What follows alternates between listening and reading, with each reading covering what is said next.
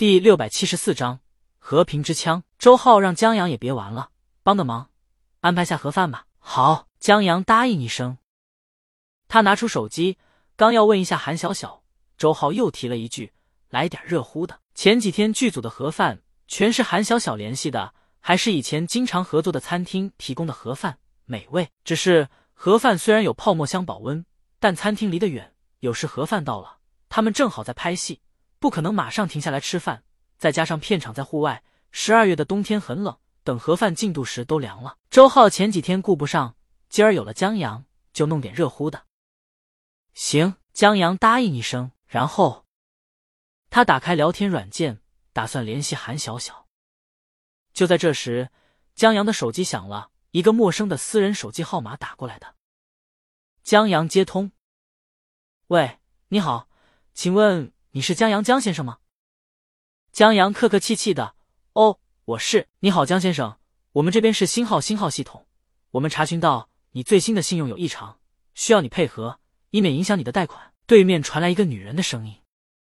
江阳，这也太看不起人了，至少得是个富婆求子吧？信用没意思。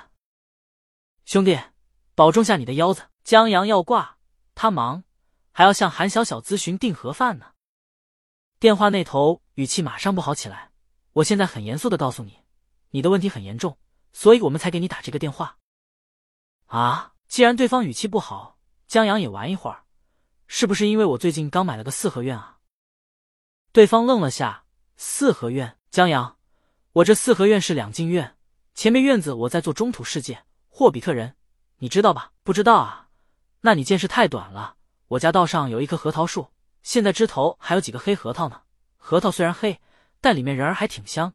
至于后院，我打算下沉去潜水，做成天寺夜游的感觉。江阳正愁没地儿炫耀呢，他觉得向朋友炫耀他有个四合院，玩有炫富的嫌疑，挺不应该的。现在向骗子炫富，应该没道德问题吧？对面没想到，就这一愣神，让江阳吐露出这么一大段。他想了想，应该与这个问题有关。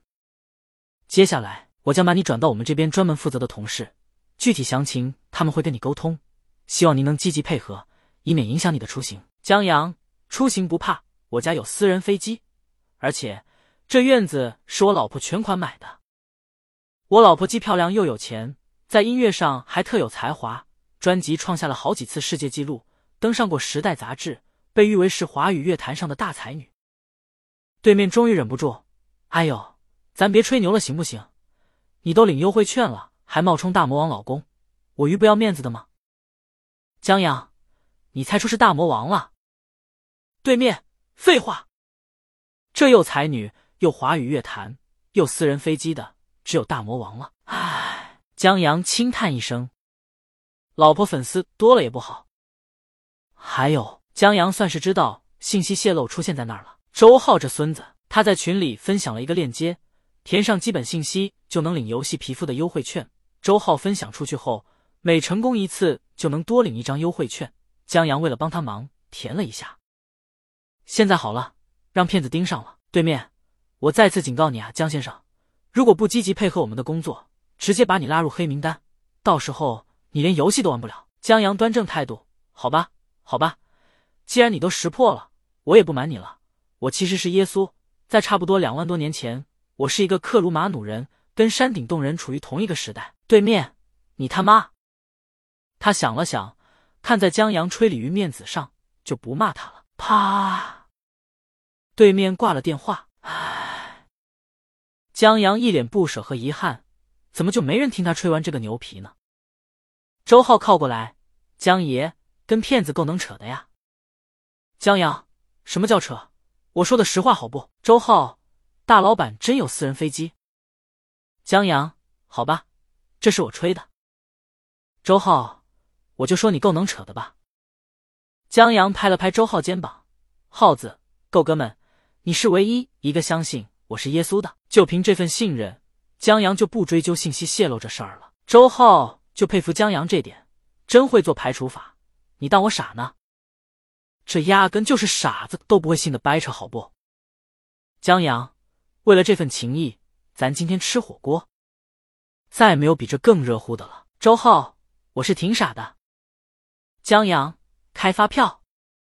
周浩，他们继续拍。江阳拿起手机去下单，还真有火锅外卖，不只提供锅具和餐具，还提供扯面什么的上门服务。唯一让江阳觉得不好的是，你们怎么不赠送可乐呢？工作人员同江阳沟通好锅具回收后，听到江阳这话，回答：“先生，我们赠送的饮品是气泡水，相对于可乐价更高。”江阳，那不行，我不能占你们便宜，还是可乐吧。工作人员先生。您可以下单购买可乐，我们不赠送的。江阳，不行，我就要赠送的，把气泡水换成可乐。要不行的话，江阳就换一家火锅外卖。工作人员看在江阳点了几十份的面子上，换，必须换。然后可能因为单子大，得备料之类的缘故，一直过了两个多小时，工作人员才打电话说快到园区了，让江阳去园区门口接一下。这会儿已经过午饭时间了，不过对于剧组而言。为了拍戏的连续错过吃饭时间是正常的，没人多说什么。江阳在手机里答应一声，去外面接人。路上，江阳遇见了另一个剧组的群演，就那个江阳向他问路，他本来要回答，但因为工作人员催促化妆，所以抱歉一声，匆匆走了的那位。江阳笑着向他点下头。这位被问路的群演愣了下，接着认出江阳，也笑着点下头。他们刚吃了盒饭过来。问路群演的同伴正向他抱怨：“一人只能领一份盒饭，有点不够啊！剧组经费是不是全给小鲜肉了？你饱了没？”他看向问路的群演，正好看到江阳迎面走过来，同问路群演点头打招呼。饿肚子群演惊讶，在错过之后问他：“你，你认识他？”问路群演不认识，就早上向我问了个路。饿肚子群演知道他是谁不？问路群演有点眼熟。饿肚子群演。